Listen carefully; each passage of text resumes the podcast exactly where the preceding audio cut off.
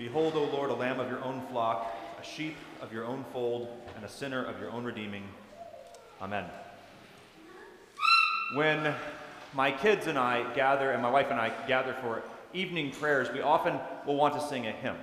And because we're exhausted, sometimes we will only sing one verse of the hymn. Now, by and large, this is fine, but for some hymns, it's just not a great idea. For instance, A Mighty Fortress. Sing the first verse only, and this is how it ends. The old satanic foe has sworn to work us woe. With craft and dreadful might, he arms himself to fight. On earth he has no equal. Good night, kids. Sleep well. No, of course, that's not fair to Luther. Luther's unfolding a whole story uh, in which a victorious champion in the second verse will come to fight, but, but we need to have the whole thing in order to understand the nature of this spiritual struggle. We need to know both the enemy and the victor, because a mighty fortress is a battle hymn, a battle hymn of the church. Now, that battle imagery is what I want to put before you tonight as the image that Mark is giving us in Mark's, in Mark's gospel for the temptation of Jesus. And in order to see this, we have to kind of recognize that the world has changed a lot since Luther wrote his great hymn. Warfare doesn't look the same way it looked then, or even in the biblical world. I mean, a mighty fortress is not going to get you very far against bombs that we can drop these days. But then, people would have known war differently. They would have known both that a mighty fortress, that is our God, would be a tremendously important thing. It'd be a bastion that you could stand safely in. But they also would have known the experience, perhaps some, they themselves or their fathers or grandfathers would have known what it was like to stand on a battlefield, arrayed against an enemy, and to see your king going on ahead of you, leading into battle. That too is not an experience we really have anymore. So we're going to need to do a little bit of imagining if we're going to understand how Mark is portraying Jesus as our victorious king. Now, this is the first Sunday in Lent when we traditionally, the lectionary puts before us the temptation narratives of Jesus. And this year, our focus is Mark. Now, Mark is beautifully brief and concise. And in this, we actually get three different scenes that he puts before us, or our, our lectionary puts before us. And I want to actually take a moment to contemplate each of these three scenes, to think of them kind of as a, as a triptych, a three panel painting surrounding a common object, a common theme the battle between God and, the, and Satan, between the goodness of God in Christ and the, the evil one. Now, to contemplate this, we actually first have to do a little bit of a background work and a biblical theology. We need to understand what creation is. Creation is captive territory. It is not a bad thing you need to be rescued from. God created the world, human bodies, human minds, cultures. He created them as good things to be reigned over by his image bearers, man and woman, Adam and Eve, created to bear his authority and represent that authority and reign under him over his good world. But of course, our world is not so good anymore. It is occupied, it is under the power of a, a usurping tyrant, a creature, the Satan, who led humanity into rebellion, captured our hearts, and enslaved all creation through our rebellion. So, if we're going to understand the battle, we need to res- recognize that the battle of God is not to rescue souls from this mistake of creation, but to liberate a captive creation from a foreign usurper. We need to think more of, of France under Nazi occupation than of people being rescued. God's creation captive to evil. Humans as God, God's good image bearers who have been led into rebellion and enslaved, whose hearts and minds are therefore captive. And imagine a king of a country who rebels against his own country and brings in a foreign occupying power to dominate his own people. That's what creation is. So, if God's going to fix this creation, what is he going to do? He needs to make a new king. He needs a new king who will rule justly and rightly and will throw out the enemy occupier and reign under God. And the way God has designed this, he needs both image bearers a son of Adam and a daughter of Eve. And with that battle, that setting in mind, now we can hear what God is doing in the, in the first panel of our painting.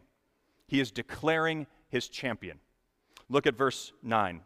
In those days, Jesus came from Nazareth of Galilee and was baptized by John in the Jordan. And when he came up out of the water, immediately he saw the heavens being torn open and the Spirit descending on him, or actually into him, like a dove.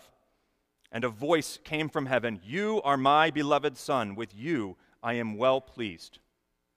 Now, the baptism of Jesus is doing a couple specific things. In the first place, it is recognizing this man from Nazareth, Jesus, as God's anointed messianic king. You are my son. You are my designated representative ruler. And in you I delight. I am well pleased. And not only this, but God is giving that Son His Spirit, and doing so in a special way. Mark mentions the rending of the heavens, the splitting of the heavens. And this is a sign. If you know your Old Testament terribly well, you know that this means that this is God's last battle, the last war. We, to, the theological word for this is eschatological. This is the end game, if you will the final fight to free creation in which God has come himself, tearing the heavens and coming down himself to free his captive world. Thus, his champion is declared. God is picking the fight. And so he gives him the Spirit of God who leads him into the fight. Look at verse 12. That Spirit that came into Jesus immediately drove him out into the wilderness. And he was in the wilderness 40 days being tempted by Satan and he was with the wild animals, and the angels were ministering to him. Now, there's a ton of things to talk about just in these short two verses. But if we move from our first panel, in which God has declared his champion king and given him the Spirit, and we see now how that Spirit leads him into battle, into victorious battle. We need to first recognize the Spirit is the one driving him. Mark's word here in Greek, drive is actually a little less forceful than the, the Greek word. The Greek word is ekbalo, which is the same word Mark will use nine or ten times later in the gospel for when Jesus casts out demons. That is to forcefully propel someone. The Spirit forcefully propels Jesus out into the wilderness, out into the place beyond civilization and safety, out into the place where beasts lurk, and robbers dwell, and demons dwell, to confront the Satan on his own turf, to go take his stand where the first Adam fell, where Israel fell, and triumph. So we need to recognize it is the Spirit who's picking this fight, who's leading the victor into battle. Now, Mark actually doesn't tell us uh, how the details of how this battle goes like Matthew and Luke does. He mentions a few things that are kind of interesting, though these wild beasts that are with him. what is that about? Sometimes I've heard this, I've, I've seen this represented in very sentimental terms, like Jesus was hanging out with bunny rabbits and goats or something. But this is actually more likely a reference to Psalm 91, especially when you pair it with the angels who are ministering to Jesus. He will com- which Psalm 91 says, He will command His angels concerning you to guard you in all your ways. On their hands they will bear you up, lest you strike your foot against the stone. You will tread on the lion and the adder. The young lion and the serpent you will trample underfoot. The most that we can make out of this presence of the beasts is that they don't get Jesus. Because in the beasts that dwell in the wilderness were not cute, cuddly bunnies. They were wolves that would snatch your children, right? They were things that would hurt and harm you, but they didn't get Jesus. There's a, a creed from the Maasai tribe in Africa. It's uh, their kind of rendition of the Apostles' Creed. And one of their best lines in this, right out of the experience of their own culture, is when they, Jesus was nailed to a tree, they buried him in the earth, and the hyenas did not get him. They were used to the reality that outside the bounds of their home were wild beasts who, and now, didn't get Jesus. And interestingly, in this battle, not even Jesus fights alone. He is served and ministered to by the angels. But Mark does not leave us with the story of how this temptation unfolded, but he does, and, and in doing so, he doesn't actually let us know that it's over. He describes the battle as a thing that happens over the course of 40 days, but then leaves open the possibility of how it, and when it ends. Because while Jesus emerges victorious, the battle and the war are not over. We might say that the first battle is over, but the war continues. So if you're a champion and you've been declared and you have then engaged in battle and you've, you've won your first battle, what do you do next? You take turf, you liberate captives. And that's what Jesus does in the third panel, the last part of our text. Now, after John was arrested, Jesus came into Galilee. He invades Galilee, proclaiming the gospel of God and saying, The time is fulfilled, The kingdom of God, the reign of God is here at hand. Repent and believe in the gospel. It is almost impossible for us, having 2,000 years of hearing, hearing the word gospel as a churchy word, as a, as a religious word, it's almost impossible for us to hear this the way Mark's initial readers would hear this, which is that the word gospel was before, uh, before it was a religious term, it was simply a political term, a term for the news that a new king had come. There's an inscription about Caesar Augustus heralding his birth, giving the gospel of a new age of peace that will arrive that arrives when Caesar is born. It's a political term for good, literally good news. And Mark uses that term here for what Jesus brings to Nazareth, to, to Galilee. He brings the good news of a new king, a new king who has come to bring not the reign of the devil, not the reign of the evil one, but the reign of God, to free captives. And here's what's crucial what to understand He's not just taking more ground of creation, He is liberating captives. He is freeing for Himself a bride, a people who will know Him as the Son of God and will follow Him as King.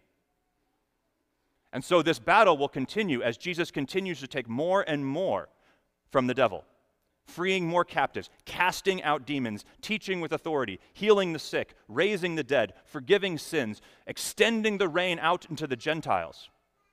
And of course, we know Satan will continue to fight, right? He will uh, lead Peter. He will hide in Peter's objection and try to steer Jesus away from his purpose. The demons will try to expose Jesus, and religious leaders will oppose him. And of course, the devil will enter Judas and lead him into betrayal. And in the garden, the Satan will tempt Jesus by his own human instinct to survive to turn to a different route and to pray for some other cup than the one the Father has given him. But Jesus follows.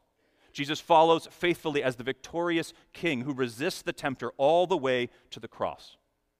All the way through the betrayal, all the way through the lies, all the way through the false accusations, he goes willingly and obediently as the champion king to conquer Satan on his own turf where death and condemnation and hell reign, Jesus gives himself freely. And you know what happens at the cross in Mark's gospel? We hear an echo of Jesus' baptism, not from the heavens splitting open, but from a Roman centurion, an unclean Gentile, saying, Truly, this man is the Son of God. Jesus wins. And when he rises, the Satan is defeated forever. Sin and death and hell are defeated forever. So the sins he forgave, they get to stay forgiven. The demons he drove out stay out. The people he freed stay free. And the people he will raise from the dead get to stay raised from the dead because he wins. And he has made for himself his bride, the church, the community of people, an army that join him in this fight. Because this gospel has come to you. It comes to you today that the reign of God is here and now in and with his church, freeing you, calling you to turn away from your allegiance to the darkness, your allegiance to evil, and to trust that Jesus actually wins this story of history. And the season of Lent is the time when we renew our struggle because we weren't simply passive, uh, uh, passive victims, we were accomplices in evil. And we were freed not simply to be passive recipients of freedom, but to be active participants in the battle. The gospel that Jesus came as victorious king calls us to repent and believe and to follow, to join our king in the struggle. Precisely because we see him out on the field going on ahead of us, we see him strike down our enemy, we know that we win. To be in Christ is to be united to the one who is reconciling all things. And so, these three panels of Jesus' victory are the three panels of our Lenten struggle. At our baptisms, we were called a son or a daughter of God, a, someone in whom you, God is well pleased, in spite of your rebellion and your sin, because of Jesus' obedience, his victory gone before you. You now get to be part of this. You get to be called a son or daughter of the king. So you don't fight, you don't struggle during Lent in order to become a child. You fight because you are a child. Because you were filled with that same spirit that drove Jesus into conflict, you go into conflict. It drives you into conflict with the Satan. So you spend your 40 days, your time of trial, Not simply suffering the devil's assaults, but engaging in battle, fighting against your captive sinful nature. You don't, you don't have to go out into the wilderness. Your wilderness is in here. Jesus had to go out into the wilderness to be in the place of the Satan, but you know it already right here. You know it in the culture that it surrounds you. Your flesh wars against the spirit, and your spirit wars back. And so you have to know you and part of the reason for Lent is to recognize that we all have to keep fighting. If we don't keep fighting, we will fall. Paul says this in 1 Corinthians chapter 10 that those who think they stand should take heed lest they fall. So the Christian life of temptation, of being attacked by the evil one, it's precisely because we've been declared children of God and filled with his spirit, we start fighting and we keep fighting. Let, let me get practical in what this looks like. We recognize temptation for what it is. Temptation comes in two forms. The first is, is those of desire. The Satan leads us to desire the creature rather than the creator. Maybe the, the creature of our own sinful desires, our own fleshly desires, whether it be for money or comfort or reputation or sexual gratification. Or maybe it's from the pressures of our outside world to conform to their story, to live by their values and not live by the values of our King. The second form of temptation is not to ignore the Creator, but to despise the Creator, to despair before Him because He allows us to suffer. The weakness you feel from sickness, the loss of loved ones, the pain you know from this broken world. They tempt you to think that God has given up, that God loses this fight. And they tempt you to despair at your King. But both are united in that they are insults on the God who called you His own. They are assaults on the Word of God that made you his own. And thus they are carried on in that same confidence that Jesus actually wins, that Jesus called us his own and declared us his people. And our King has gone ahead of us and won the decisive victory. And that means that when we fall, when you fall into temptation and you give in to that despair or into that desire, your King is the healer who will raise you by his forgiveness. When we are weak, he is strong and so we can fight in confidence of Him, struggle against the enemy that He conquered, but do so knowing His promise that the God of peace will soon crush Satan under your feet. Your feet, church. The gates of hell will not prevail against you. Think about gates, they're defensive. The gates of hell will not prevail against you, church. They will not stand up to the word that you have been given. Which leads us to the third panel why did Jesus go through all this? Why did he enter the battlefield? Why did he win the fight? Was it for himself? No. It was for others, for those that he might free. And so your Lenten struggle against temptation is not for you. It's not for your sake. You don't need to earn any more Jesus points. You don't need to earn your status as a son or daughter. You do it for those you've been called to love. Not merely for yourself, but for those whom Jesus frees through you. Your children need you to fight your own selfishness. My wife needs me to fight my own selfishness. My congregation needs me to fight my own laziness or insecurity or anger or pride. You fight your sin not to earn points, but to be a source of freedom and delight and love to the people that Jesus has given you. And so any Lenten discipline you do should come from this question where can I where is my sin hurting those people I love? Fight there. Ask yourself where your sin in here or your sin out there is hurting the people that God has given you and fight there. The one way to do this is through prayer. We often don't think of prayer as, as that powerful of a thing. But, all our but of all our Lenten disciplines, this perhaps is the most important to ask who needs my prayer. I heard a story of a, a little girl who uh, was struggling to sleep. And she, she couldn't fall asleep, so she talked to her mom and said, I, I just lay there in bed for hours and I don't know how to fall asleep. And her mom told her, Well, pray for your grandmother. Pray for your grandmother. Because at the time, her grandmother, who was in her early 50s, uh, her husband was dying. And her grandmother really needed her prayer. And so this little girl laid in bed and prayed hours and hours and hours. You know what started happening? She says later, after she started praying for her grandmother, she began to have terrifying visions of demons.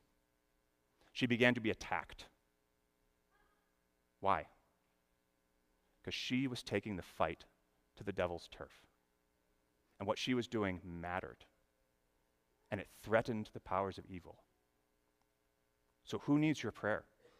Who needs your prayer? Who needs you to fight your own selfishness? One of the things I've, we're going to do this uh, Lenten season is we're going to pray the litany in our non communion services. And we're not going to go into it today, we don't have time. But I want you to, I'm encouraging you on something I am doing at home, is praying the litany, because it is something of a battle prayer of the church. It is not simply a, a pleading for our own well being, but a prayer for all who need it, and a prayer of co- victorious conquering over the darkness. So I encourage you to, to consider the litany as, your, as part of your own Lenten prayers. When we do this, when we make this struggle, we do this because we know that our struggle matters for those that we love. But we do it in the confidence that we know how this war ends. Jesus is God's anointed king. He has conquered our enemy, and he has brought us into his kingdom. And so we, as sons and daughters of God, get to fight in the Spirit and by the Spirit, knowing who wins this fight. Knowing that the struggle that we undertake is a good and glorious one, even when it is marked by pain and suffering.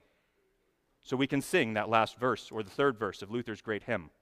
Let this world's tyrant rage, in battle will engage. His might is doomed to fail, for God's judgment must prevail. One little word subdues him. Amen. And may the peace that passes all understanding guard your hearts and your minds in Jesus Christ, our victorious King. We stand and we sing.